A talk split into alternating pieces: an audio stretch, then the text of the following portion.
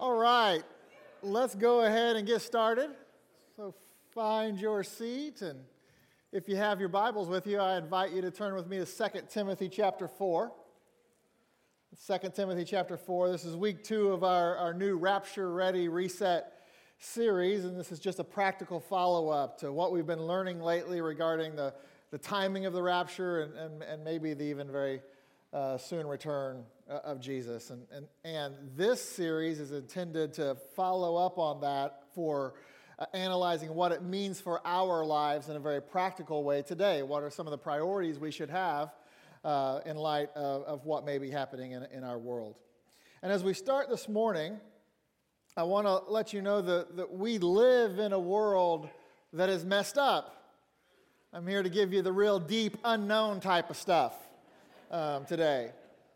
We obviously know that sin has entered the world and that Satan is alive and well. And according to 2 Corinthians 4 4, that he's the God of this world and he's blinded the minds of them which believe not. The world is evil, it hates God. Describe it however you want, it's all true. But what I want you to see this morning is not only the fact, I want you to see beyond that to that the fact that evil has a purpose. And that purpose is to keep you from li- living a meaningful life, to keep you from living a life that is ready for the rapture. You see, the evil in the world is contrary to God. It is meant to distract you and dissuade you from living your life in the context of God's purpose for you. And our enemy hates anything that brings God glory, so he counteracts it through religion, through politics, through violence, through unrest, through confusion through many things. And so ultimately, there is craziness that happens in our world that, that we even have to deal with because there's a spiritual battle going on for the souls of men and women, just like you and me. And not only regarding our soul's destination, there's certainly that battle. But the battle doesn't stop when someone gets saved. The battle also involves our sanctification. And whether we're going to live this life in a way where we can say we're ready to be offered. And that's what this series is about. So last week we looked at, at verses 6 through 8 of 2 Timothy chapter 4 and asked the question just simply, are you ready? And we gave you some tips to try to help you assess your own readiness to meet the Lord. Now, today we're going to dive into the meat of that passage as it pertains to our specific responsibilities and really analyze this battle that we were just talking about. So let's look at this entire section of Scripture again, just to give full context, and then we'll dive into the first phrase of verse 7. 2 Timothy chapter 4, verse 6, Paul says, For I am now ready to be offered, the time of my departure is at hand. I have fought a good fight, I have finished my course, I have kept the faith. Henceforth there is laid up for me a crown of righteousness, which the Lord, the righteous judge, shall give me at that day, and not to me only but unto all them also that love his appearing. Before we get into our study, let's open up in a word of prayer. Dear Heavenly Father, Lord, we do love you. We're so thankful uh, for your word, and, and, and Lord, we look forward to your return. Uh, we acknowledge and recognize the craziness of the world that we live in today. And, and Lord, we, we know that, that you are the righteous judge and you will ultimately make it all right. And Lord, we do, we do look forward to that. We long for that day. Lord, I pray that you be with us this morning as we, as we look into this spiritual battle um, that's in front of us. And Lord, I, I pray that, that we're able to see what your word has to say with respect to, to this issue and then line our lives up accordingly. I pray that everything is said is true to your word. I pray that it's honoring and glorifying to you. And Lord, I pray that you use it in all of our lives. We ask this in Jesus' name. Amen. Now, we studied this entire passage, this, these, all three verses, in some detail last week. And and if you weren't here or if you weren't able to join uh, online, I, I encourage you to do so because we did try to lay a foundation of, of where we're going um, in the series. And in that message last week, we really, we kind of skipped verse 7 and just told you that those were the responsibilities that we need to accept if we're going to be ready for the rapture. So this morning, we're going to begin going through them. And we're going to look at that first phrase of verse 7 where Paul said, I fought a good fight. Now, we talked about this last week, but it's, it's clear from verse 6 that Paul's at the end of his life. He's ready to be offered, he's, he's ready to die. And, and, and as we said, he, he did die shortly after the writing of that epistle. And so, verse 7 is kind of his own personal epitaph. And, and so, each one of those statements, those three statements in verse 7, are important as we analyze priorities that we should focus on in our own personal lives, especially in these last days. And he starts by talking about fighting a fight. Now, I don't know how you describe yourself, but I would not consider myself a fighter. I'm, I'm willing to confront, I'm willing to stand for truth. I will stand for truth, but my nature is not to go looking for a fight. The only real physical fights I've ever been a part of in my life when I was growing up involved my, my older brother, and he deserved every one of them.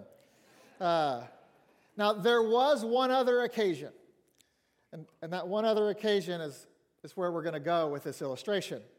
Again, I'm not a fighter, but my best friend in high school was. He never shied away from a fight. He, in fact, he relished them. Um, now, he happened to be a six foot six Samoan dude, so he could hold his own. Not everybody wanted to fight him, but you'd be surprised at how many people were willing to take him on. And so he and his younger brother, who wasn't quite as tall but was a little bit bigger, listen, they, they handled their own and, and, and they took care of stuff and, and they were constantly getting in fights. I was able to stop a few when I was with them, but there was one time I wasn't able to stop it. And I was with them and it, it kind of went down. There were five of us together my, my, my best friend, his brother, two other guys. And there was maybe five of them. I don't even, I don't even really remember. It happened, at a, it happened at a shopping mall in the Kansas City area, a place called the Independence Center. Um, by the way, last week I wished my mom a happy birthday and told you she'd be watching. She'll be watching this, and this is going to come as a big surprise to her. But it's okay, mom. We were fine. We were fine. My kids don't know this either. This is before I was serving the Lord. I, I'm not proud of it. Um, but anyway, truth be told, it re- I, I would like to describe it in a much better way. It really, it really wasn't a fight. There was some pushing, some big talk, and then somebody said security was coming, and so we ran like, like scared little girls or something. I don't know. Um, so I, I didn't throw a punch. Nobody threw a punch. But I was getting ready to. There was a little bit of a melee, and, and I heard someone coming from my left. And so, you know, in my mind, as I think back, I was ready to take the guy out. I was, I was turning, but as soon as I turned, I thought, man, if I have to throw a punch, I have to throw a punch. It's one of my friends. And I'm getting ready to punch my friend. And so, but before I realized that he was just coming to grab me because apparently security was coming and we, we, couldn't, we couldn't handle that. And so he's grabbing me to run off. And that was it.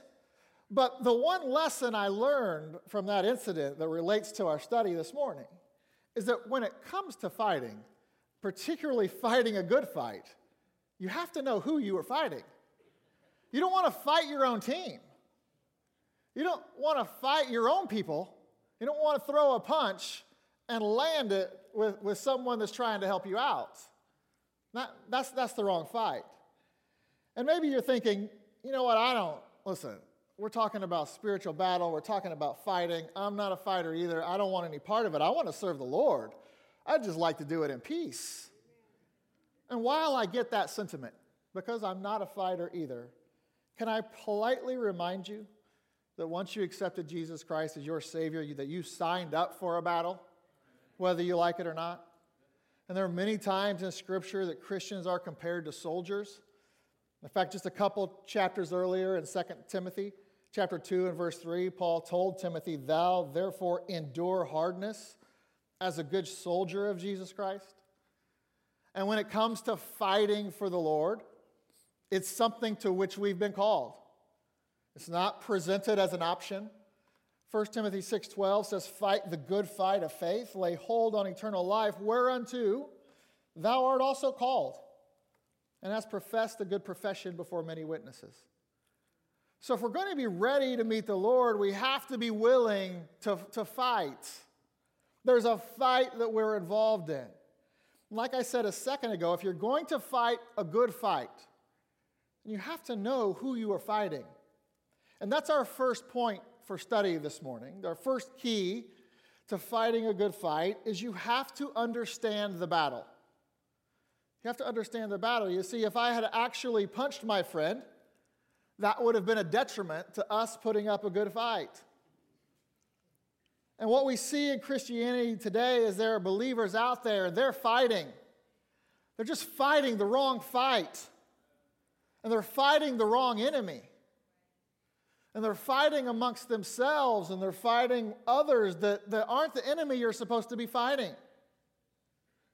And we don't want you to do that. So let's build something here so that we can clearly understand the battle. One of the things that we talked about last week is that we have enemies without, on the outside of us, and we have an enemy within. We have the devil and the demonic and the world system fighting us externally, and we have our flesh fighting us internally.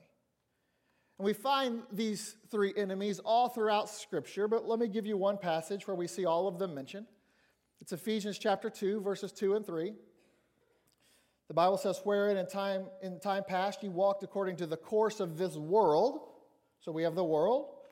According to the prince of the power of the air, that's the devil and the demonic, the spirit which now worketh in the children of disobedience, among, among whom also we all had our conversation in times past in the lust of our flesh, fulfilling the desires of the flesh and of the mind, and we're by nature the children of wrath, even as others.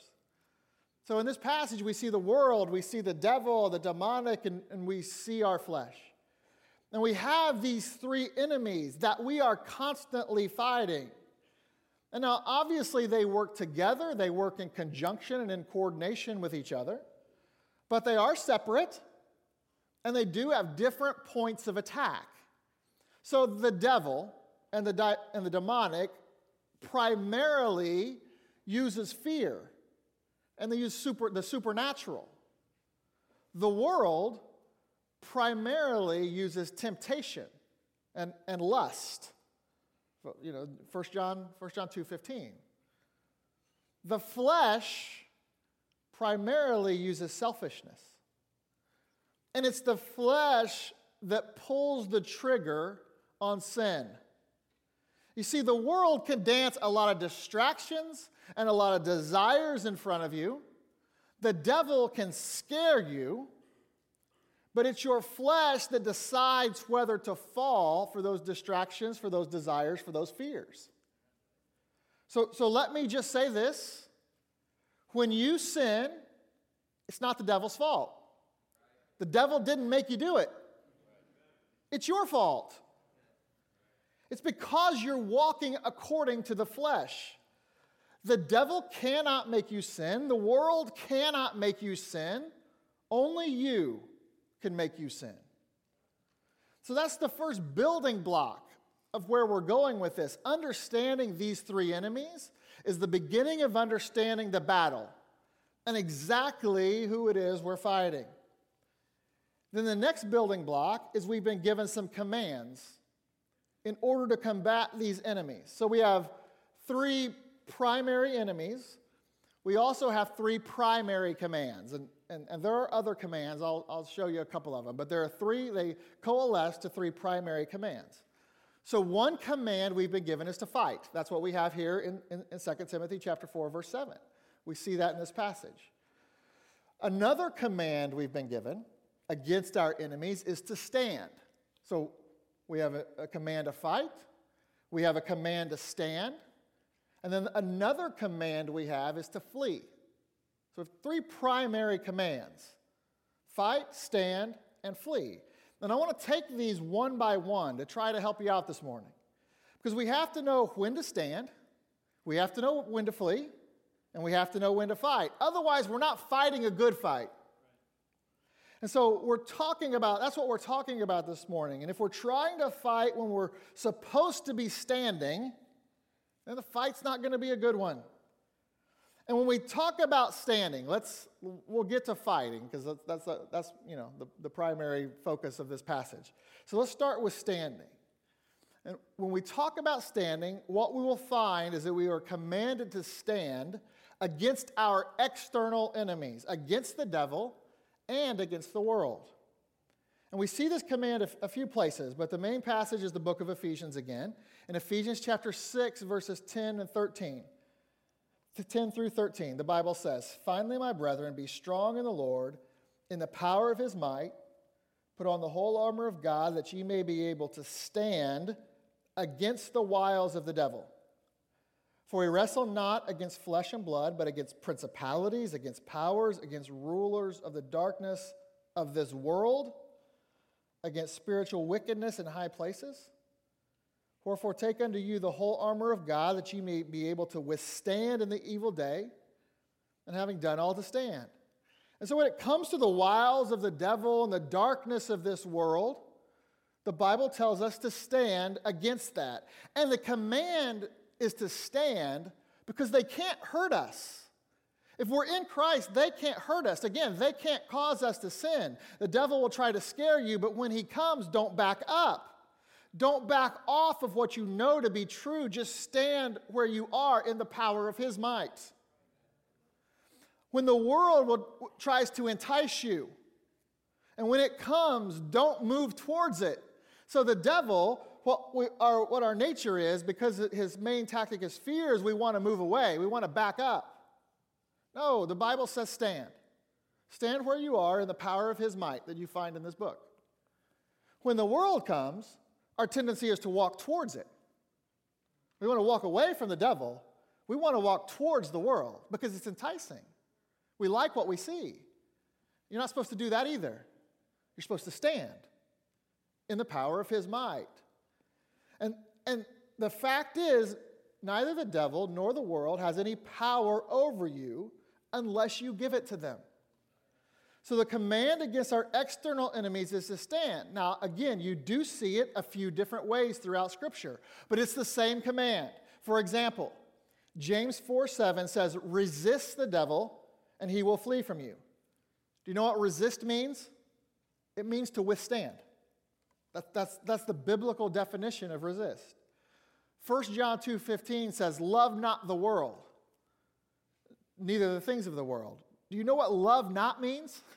It means to resist, to say no to. So the, the battle against those external foes is still the same. It's to stand. But when it comes to our flesh, our internal enemy, that is a different story. This is the fight. We already know what Paul said, and we'll, we'll, get, to, we'll get to flee in, in a little bit. You just got to hang on. We already know what Paul says in, in 2 Timothy 4 7. But look at what he says in 1 Corinthians 9, verses 25 through 26. I therefore so run, not as uncertainly, so fight I, not as one that beateth the air, but I keep under my body and bring it into subjection, lest by any means, when I have preached to others, I myself should be a castaway. So, do you see what Paul says his fight is against? His body. That's his flesh. Moreover, when we apply the Bible study rule of first mention, we find something very interesting. The first time we see God's people fighting, it's in Exodus chapter 17. It's when Israel fought against Amalek. In Exodus chapter 17 and verse 9, it says, And Moses said unto Joshua, Choose us out men and go fight with Amalek. Tomorrow I will stand on top of the hill with the rod of God in mine hand. Now, this is actually the, the third time the word fight is mentioned in the Bible. It's the third time you find it.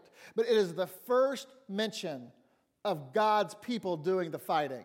The first mention is Egypt saying they're going to fight against God's people. And in response, God said, I will fight for you. That's the second time mentioned. This is the third mention of the word fight. It's the first time that God's people is doing the fighting. And, Am- and it's against Amalek. And he's an interesting character in the Bible, and not surprisingly, Amalek is a type of our flesh.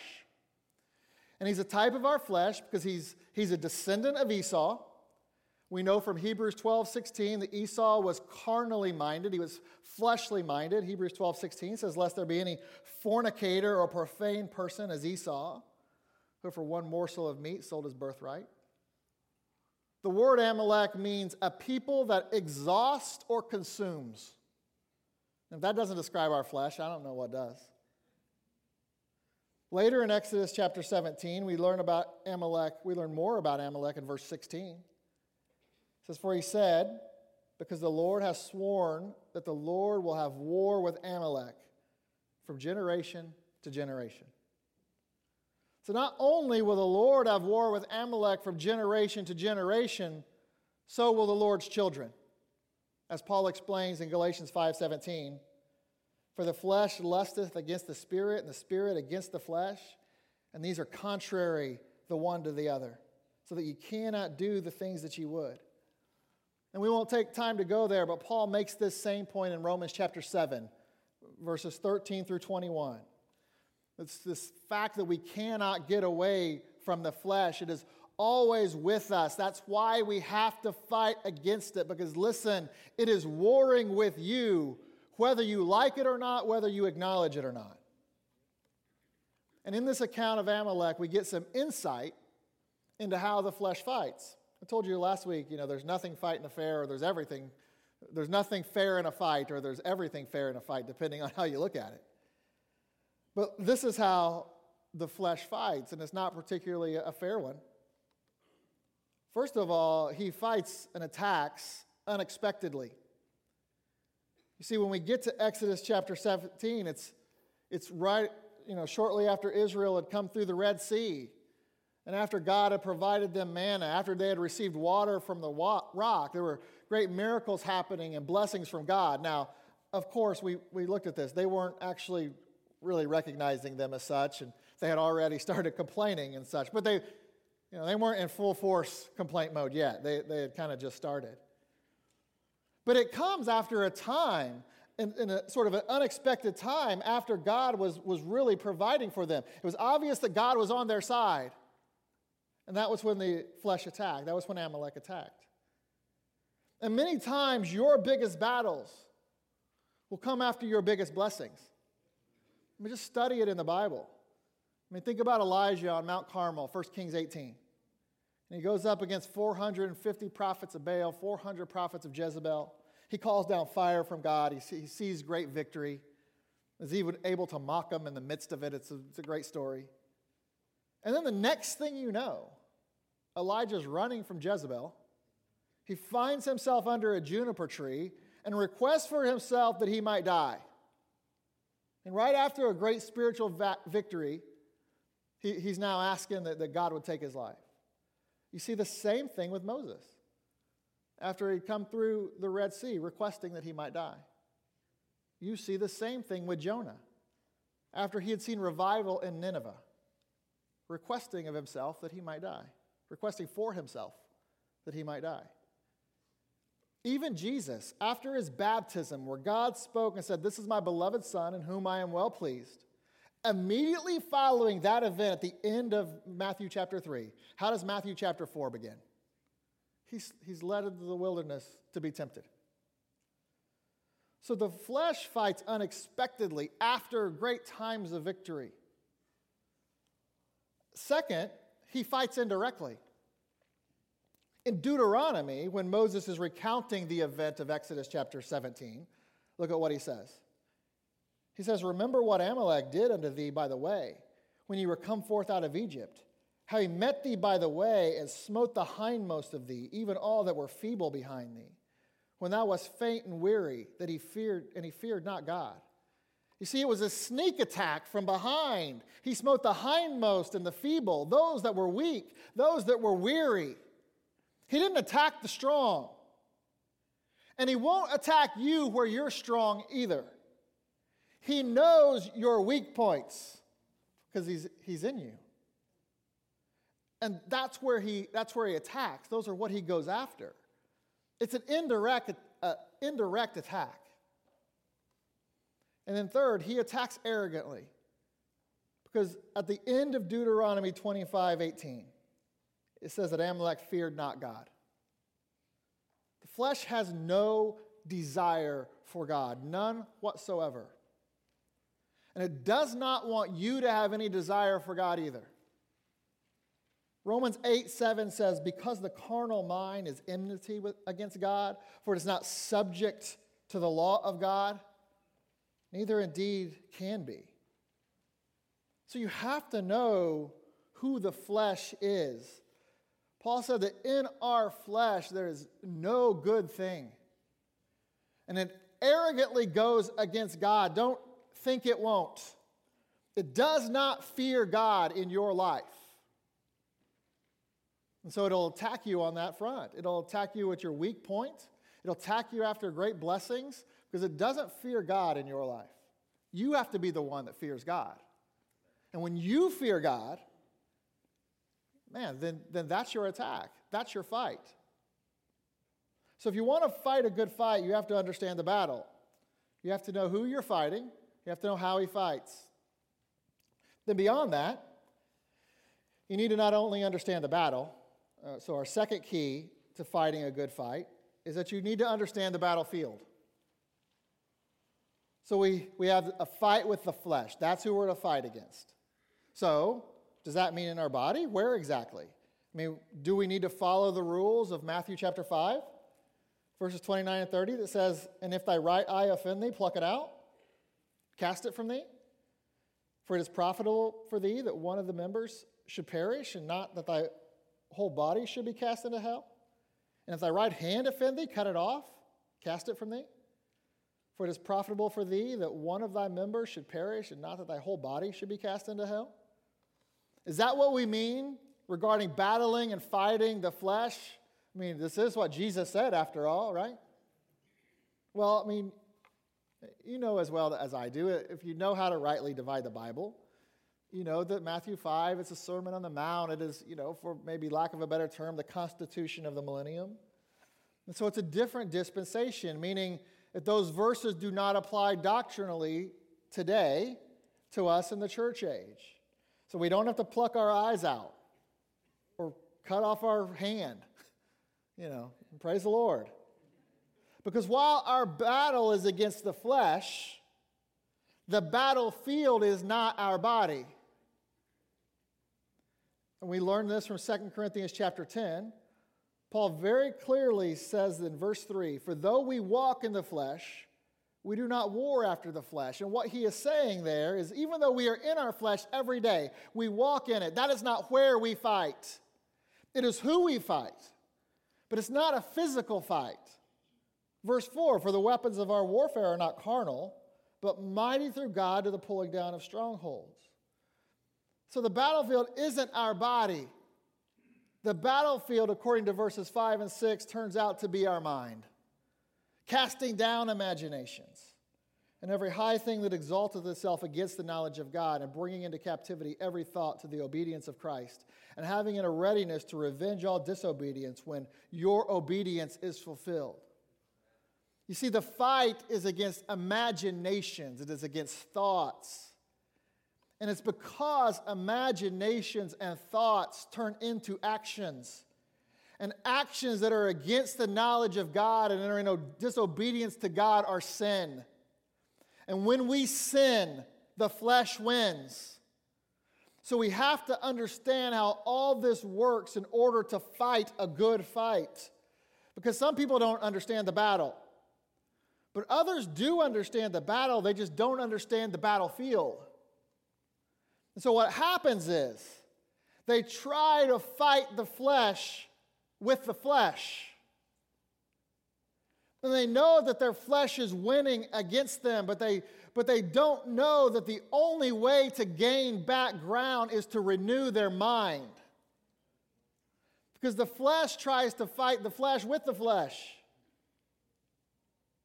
So, what you see is people using physical moves to beat their flesh. Some call it willpower. And it's with good intentions, even. And I want you to very carefully pay attention to what I'm about to say.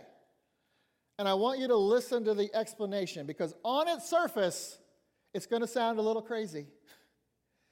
And when I say this next sentence, you might, if you don't listen to what, how I explain it, you might think, I don't know about that guy. He might be a little bit off on this one. Okay, so here it is not committing sin in and of itself, is not the ultimate victory. Now, that may sound a little crazy, I know, but hear me out. Because not committing sin in and of itself, that is not the ultimate victory. The ultimate victory is not committing sin because you have a renewed mind and you don't want to sin. That's the ultimate victory. Let me give you an example. And, and I'm, I'm well aware that, don't get worried when I start. I'm very well aware that we have kids in here, young children, and we have kids watching online.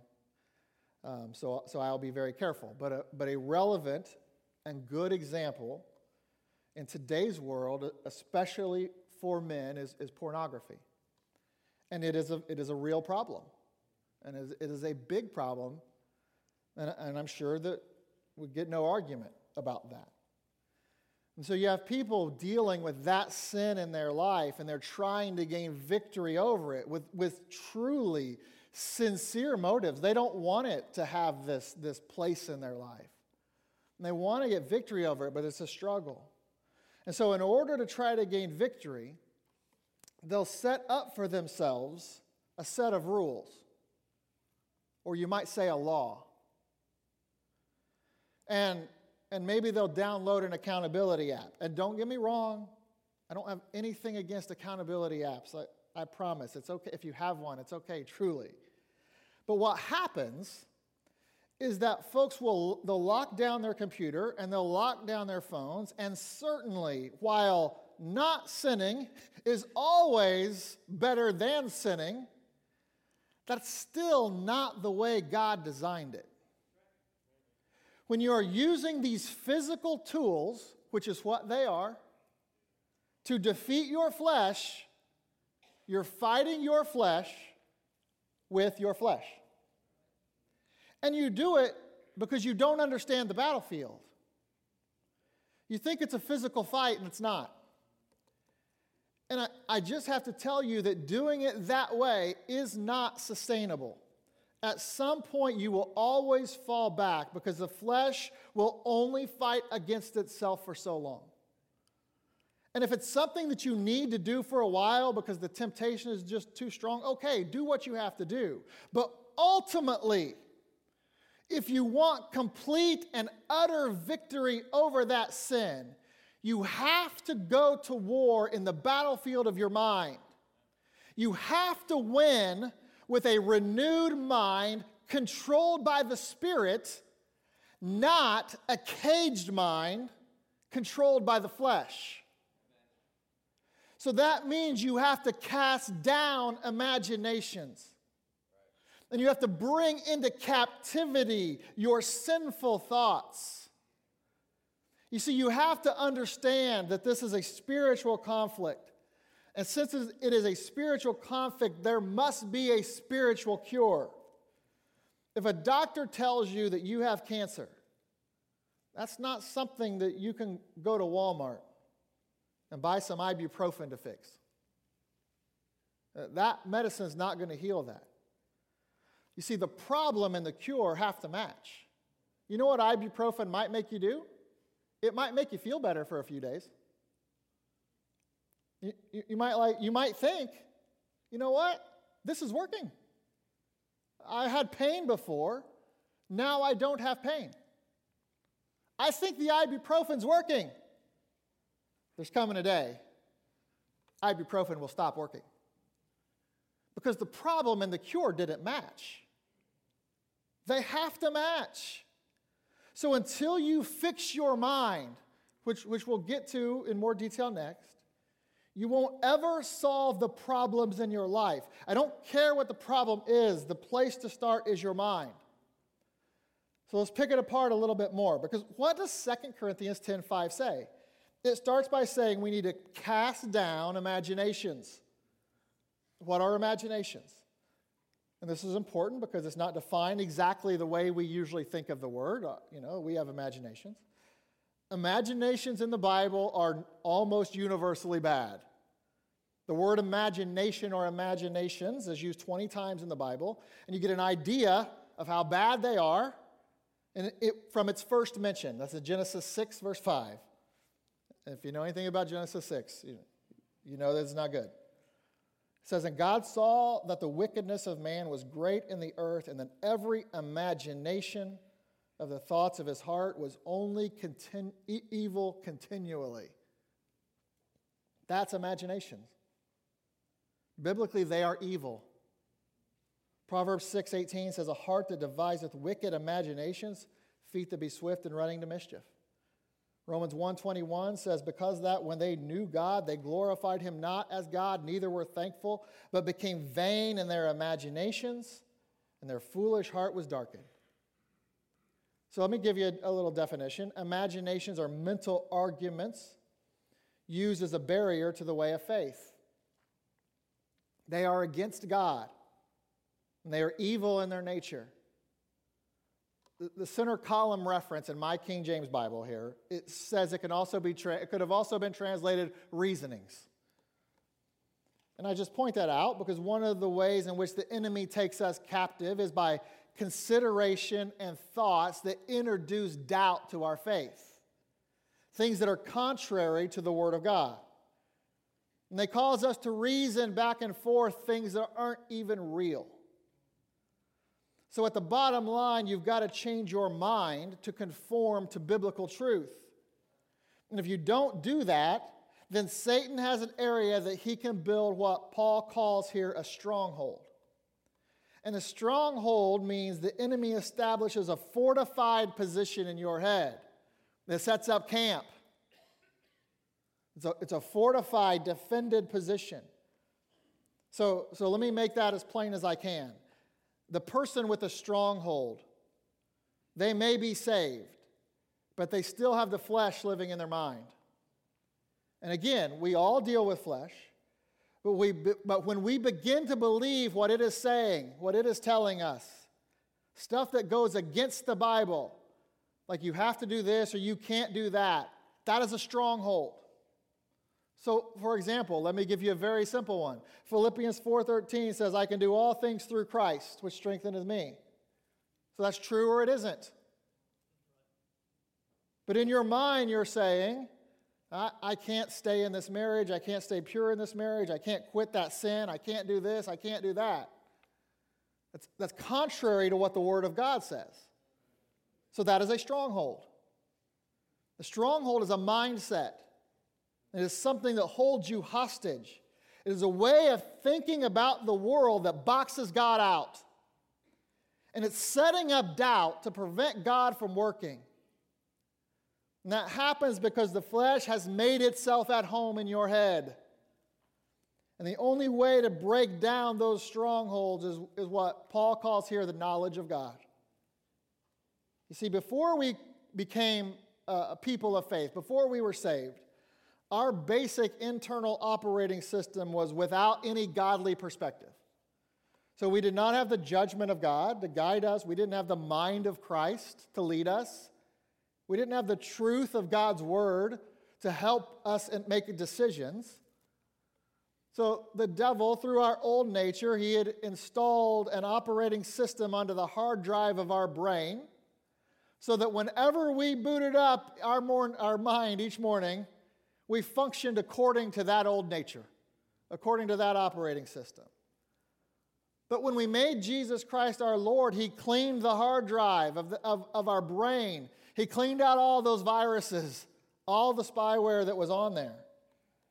And now we have a new operating system.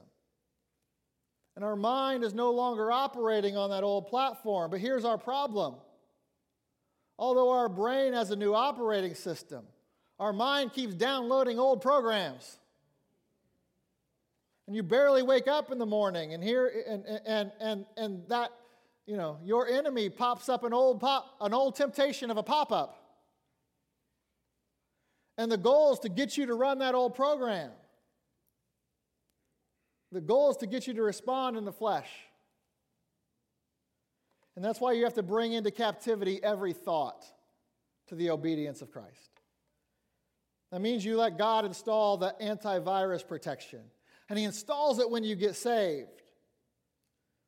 But many of us don't have the most recent update because we didn't keep our mind right by reading and meditating on the Word. That's why it's not enough for you to only be in the Word on the weekend. It's not enough for you to just come on Sunday. We need to be in the Word and praying consistently so that when the enemy flashes that pop up, you can use your spiritual ad blocker. This is why people go back and forth between victory and sin, between overcoming and then being defeated. It's why their life is unstable. And you know who I'm talking about? And these are Jekyll and Hyde Christians. And they try to do right and they truly have good intentions and they will succeed for a while because the ibuprofen is hiding the pain for a while. But they can't overcome the stronghold ultimately. James 1 8 tells us a double minded man is unstable in all his ways. Listen, you have to get past that Jekyll and Hyde lifestyle because here's the thing our enemies don't so much mind anyone having a saved mind as long as they just keep their unsaved way of thinking. So, whenever we discover that our thinking is opposite to God's word, do not let the enemy build a wall or a stronghold in your mind. Instead, tear it down. Trust what God has said. Because the moment your thinking matches God's thinking, then the stronghold is torn down. Because the flesh no longer has a space to work. And if it does not have space to work, then the mind of Christ will take over. And When the mind of Christ takes over your thinking, then you will see victory over your sin. You will see victory over the issues that come from your sin. And it's victory that is sustainable to the point that eventually you won't even want that sin. You won't even want to do it because you've brought into captivity every thought. You're fighting a good fight because you're fighting the right battle on the right battlefield. You don't let imaginations and vain thoughts walk through your mind unchecked. You check it as soon as it enters your mind because you've been in the Word. And so you recognize it as such. You're getting God's mind as you spend time in the Word of God. So as soon as you start complaining, as soon as you get angry, as soon as whatever it is that pops in your mind, you recognize it for what it is and you check it. You bring it into captivity and you don't let it stay there. And listen, I've counseled many people and I've heard them say, You don't understand how bad my problem is. And I'm addicted to drugs. I cannot control my anger, whatever it is. When the truth is, those things aren't even the real problem. Those are symptoms of not fighting the right fight. The problem is the root that, that causes and allows you to justify that behavior. So, if you really want to fix it, you have to get to the root. Just like ibuprofen can't fix cancer, even if it makes you feel better for a few days. So, you don't have an anger problem. You have an angry spirit based on the fact that you allow angry thoughts into your mind because you don't meditate on the Word of God for success, like we saw in Joshua 1 8 last week. Or you have a depressed spirit based on the fact that you dwell on depressive thinking instead of meditating on the truth and comfort of God's Word. So the answer is when those thoughts come in your mind, you check them and you go to the Word of God and see what it has to say about them. This has to be your first approach you have to just come to God and say, God, listen, I have this problem, and I cannot fix it myself. So, like we sang about this morning, I lay myself out because I want to think properly, and I believe you can fix me according to your word. And then just keep at it. You know, if you're trying to knock down a wall, let's say, and you have a hammer, let's say you have a sledgehammer, and you're trying to knock down the wall, Sometimes you hit it and nothing visible happens. You know, you hit that wall and, and you don't even see anything. And you may hit it several times and see no visible result. But listen, each hit is weakening the wall. You may not see it, but it is working. And then all of a sudden you see a crack. And the crack tells you that hitting the wall is having an impact. Well, listen, that's the Bible. Jeremiah 23 29 says, The word of God is the same way. Is not my word like a fire, saith the Lord, and like a hammer that breaketh the rock into pieces? So, if you are consistently going to the Word of God, you may not even see the result right away, but it is working. The Word of God always works, it never doesn't, unless you don't believe it. And if you keep obeying, you will eventually see the result. And that wall in your life will fall if you use the Word of God against it and you use it like a hammer. So when your flesh comes at you and the battle is hard and it is exhausting and, and, and, and just consuming to you, and you don't feel like you can bear it anymore, stop pulling out a Kleenex and crying about what's going on. Pull out the Word of God and fight back. That's obedience. That's what God wants you to do. He doesn't want you to try to fight against your issues in your own willpower. He wants you to use His power, and you do that in obedience to His Word. And, and listen, I'm not suggesting it's always easy. I'm not even suggesting that you're able to fix your stuff overnight. I get it. There are real problems out there, and they're very difficult. Satan has done a good work, man, and our flesh is strong. And I get it that it's hard. I get it that it's difficult. I'm not trying to make light of any problems. I'm just trying to get you to see it for what it is and where it is and how to fight it. And if you want to see success, you have to know how and you have to know where to fight. And that brings us to our third key of fighting a good fight. You have to understand the battle, you have to understand the battlefield, and then third, you have to understand the battle plan. And we've been beating around this bush for a little while, so, so it's time to get to it. If the battle is with the flesh and the battlefield is the mind, the battle plan involves a renewed mind through the mind of Christ. Ephesians 4, verses 22 through 24, that you put off concerning the former conversation, the old man, which is corrupt according to deceitful lust, and be renewed in the spirit of your mind. Then you may put on the new man, which after God is created in righteousness and true holiness. Colossians 3:10, and have put on the new man, which is renewed in knowledge after the image of him that created him. Listen, this is, this is Christianity 101 here. It's, it's, it's the mind of Christ, it's the knowledge of God. Where do we get it? Of course, it's what we've been talking about. It's the Word of God. Our mind is re- renewed as we meditate therein day and night. what Joshua 1 8 tells us. The Bible is the mind of Christ. We have the specific revelation of God's mind to us in His Word. And as we spend time in it and let it cleanse us, we become renewed and we're able to fight the right battle on the right battlefield.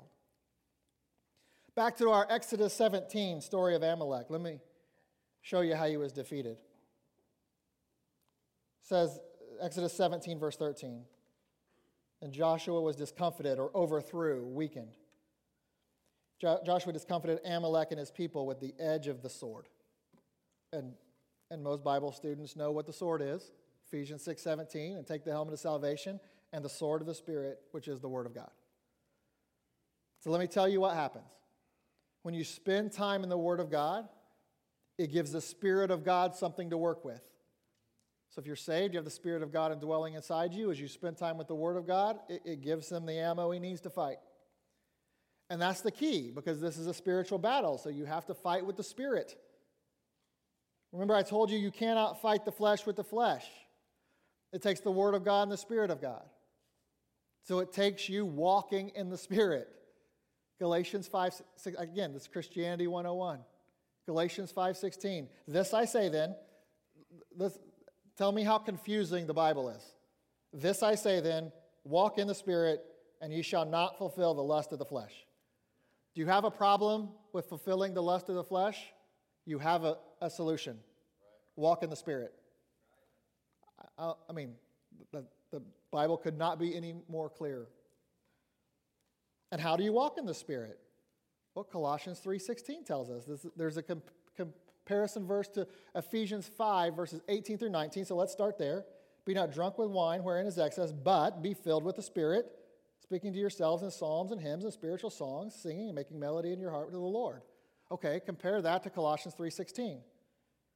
Let the word of Christ dwell in you richly in all wisdom, teaching and admonishing one another in psalms and hymns and spiritual songs, singing with grace in your hearts to the Lord.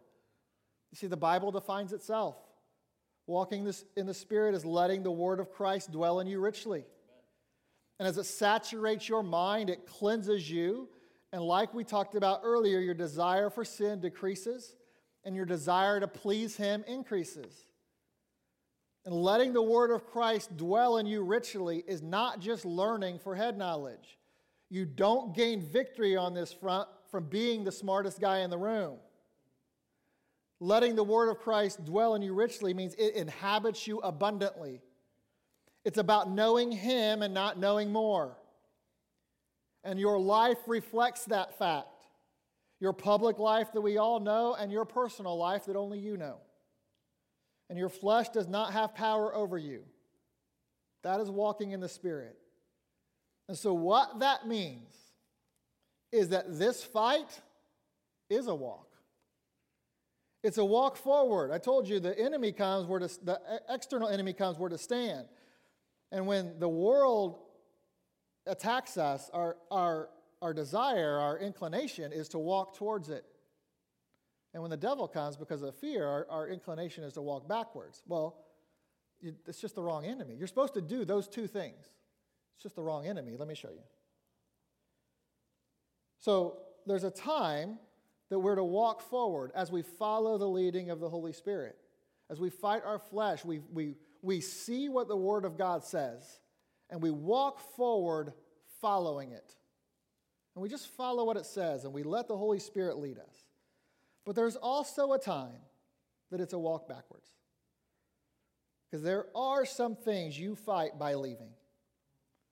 And you might remember, but at the beginning of this message, so you might not remember, we talked about the three commands to combat our three enemies. And those commands were fight, stand, and flee. And we know that the fight here is against our internal enemy, the flesh. Stand is what we do in the face of our external enemies, the world and the devil.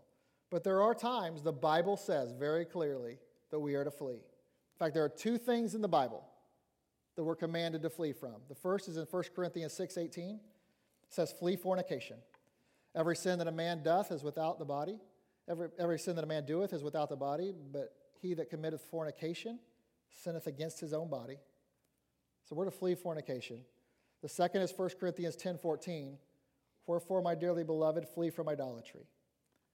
Now, we're also told to flee some things in 1 Timothy 6:11, but those are all related to idolatry. So, when it comes to fleeing, uh, we are to flee fornication, we're to flee idolatry. From those things, we are to walk away. And I don't have time to get into all the reasons why. But suffice it to say, the consequences of those sins are different than others. The Lord takes those two things very seriously. So that means fight and flee are related. They're kind of two sides of the same coin, this coin of walking in the Spirit. One is a walk forward. You follow the leading of the Holy Spirit as He's leading you forward in the fight. But the other side of the coin is a walk away. But both of them, whichever way you're going, is walking in the Spirit because the Bible tells you there's some things to walk away from. And that's the good fight. That's the fight we've been called to. And in order to fight the good fight, you have to understand the battle. You have to know that your fight is against the flesh. You have to know how the flesh fights. And then you have to understand the battlefield. That the battle occurs in your mind. And you have to understand the battle plan, and that is through a renewed mind. It's been saturated with the Word of God, where it dwells in you richly, so that the Holy Spirit can lead you in a walk forward against your flesh or a walk away, depending on what you're dealing with. That's what Paul meant when he said, I fought a good fight. Now, before we finish up, there are two key takeaways that I want, I want to leave you with. I want, I want to give you some summary statements uh, for what this should mean for you practically and how to really understand and define these terms that we're going to be looking at. And first is this fighting a good fight should be the primary inward focus of your life. When, it's a, when we're talking about internally, what you're dealing with internally, fight, that should be the, the primary inward focus is fighting this good fight against our flesh. Because if you don't fight that fight, you're never going to get anywhere with the Lord. If you just consistently lose to your flesh over and over and over, well, you're just stuck there. So when we talk about where we need to focus our priorities internally, fight this fight of the flesh. And we're going to look at the outward and upward focuses over the next two weeks. We, it lays out like that. So that's the first key takeaway. Here's the second one fighting a good fight. So if you could get to the end of your life and, and say, like Paul, I fought a good fight, here's what it means fighting a good fight means sin did not defeat you. It doesn't mean you didn't get knocked down from time to time, but you got back up. You didn't lose. You kept fighting. You kept fleeing. And therefore, you fought a good fight. The Bible says that the flesh will be with us forever. Amalek will fight with God from generation to generation. We're always going to have it, we're always going to be dealing with it. We know that we have the ultimate victory in Christ. We know that we have that ultimately. But while we're on this earth, we're in this fight till the day you die. Okay, so you're going to fight a good fight, it means that sin doesn't defeat you. And even if you get knocked down, you get back up and you keep fighting. I'm going to tell you one quick story and then be done. It'll be very quick. This is, this is one of the, the great sporting upsets of all time. I think certainly the greatest boxing upset of all time. It was Buster Douglas beating Mike Tyson. Buster Douglas was the 1990. He was a 42 to 1 underdog. The guy had no business being in the ring with Mike Tyson at that time. Um, Tyson was the guy who would beat his, if you, were, if you watched boxing back then, you know. He would beat his opponents before they even entered the ring. You know, he came in in just the black shorts and the black shoes, and I mean, he just, you know, annihilated people. And he would just punish them. But in the 10th round of that fight between Buster Douglas and Mike Tyson, I can still hear Jim Lampley say, Mike Tyson has been knocked out. I, am not even kidding. I, I know where I was. I, I, I watched the I remember, I can hear him say it. Uh, but here's the thing about that fight Buster Douglas had been knocked down in round eight. He, he took a, a very powerful uppercut, which was kind of Tyson's you know, main knockout punch, and, and he went down. And, but when the ref got to nine, he got back up. And after the fight, he talked about that. He talked about being knocked down, and he said he was frustrated because he had really been winning the whole fight. And for a moment, he just let his guard down. And everything was fine, and he's in command, and then boom, he's on the canvas.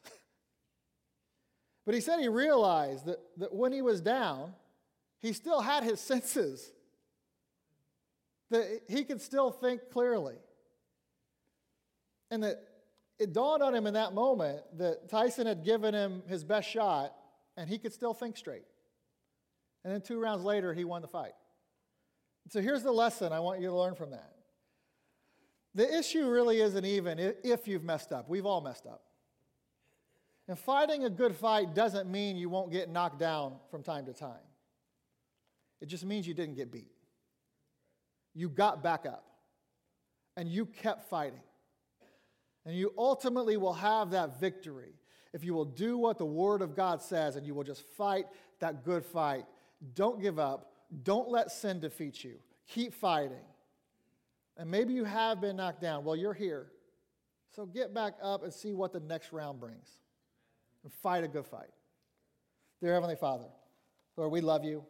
Uh, we're, we're so thankful for your word. We're so thankful for the instructions that you give us in it and, and so clearly lay out that, you know, if we walk in your spirit, we won't fulfill the lust of the flesh. And you're just, uh, you're, you're just so clear in those things. And Lord, uh, and yet we have this internal enemy and it's it's difficult and it's, it's tiring and it's consuming and it never goes away. And so, Lord, help us to stay focused on where we need to, stay renewed in our mind. Lord, when we let our guard down, we know that He'll be there. And so we just can't do it. And so help us fight that fight internally. Help us be able to say, Lord, we fought a good one. And yeah, man, I'm a little, I'm a little bloodied, I'm a little bruised, but I'm here. And I keep getting up and I keep fighting. Lord, and, and, and just pray that in that life, that brings you glory. Um, and Lord, it, it, is, it, is a, it is a life that is honoring to you as we honor you uh, through your word. We love you. We're so thankful for all that you do. We ask this in Jesus' name, amen. Why don't you stand and let's worship the Lord together in one more song? And if you, if you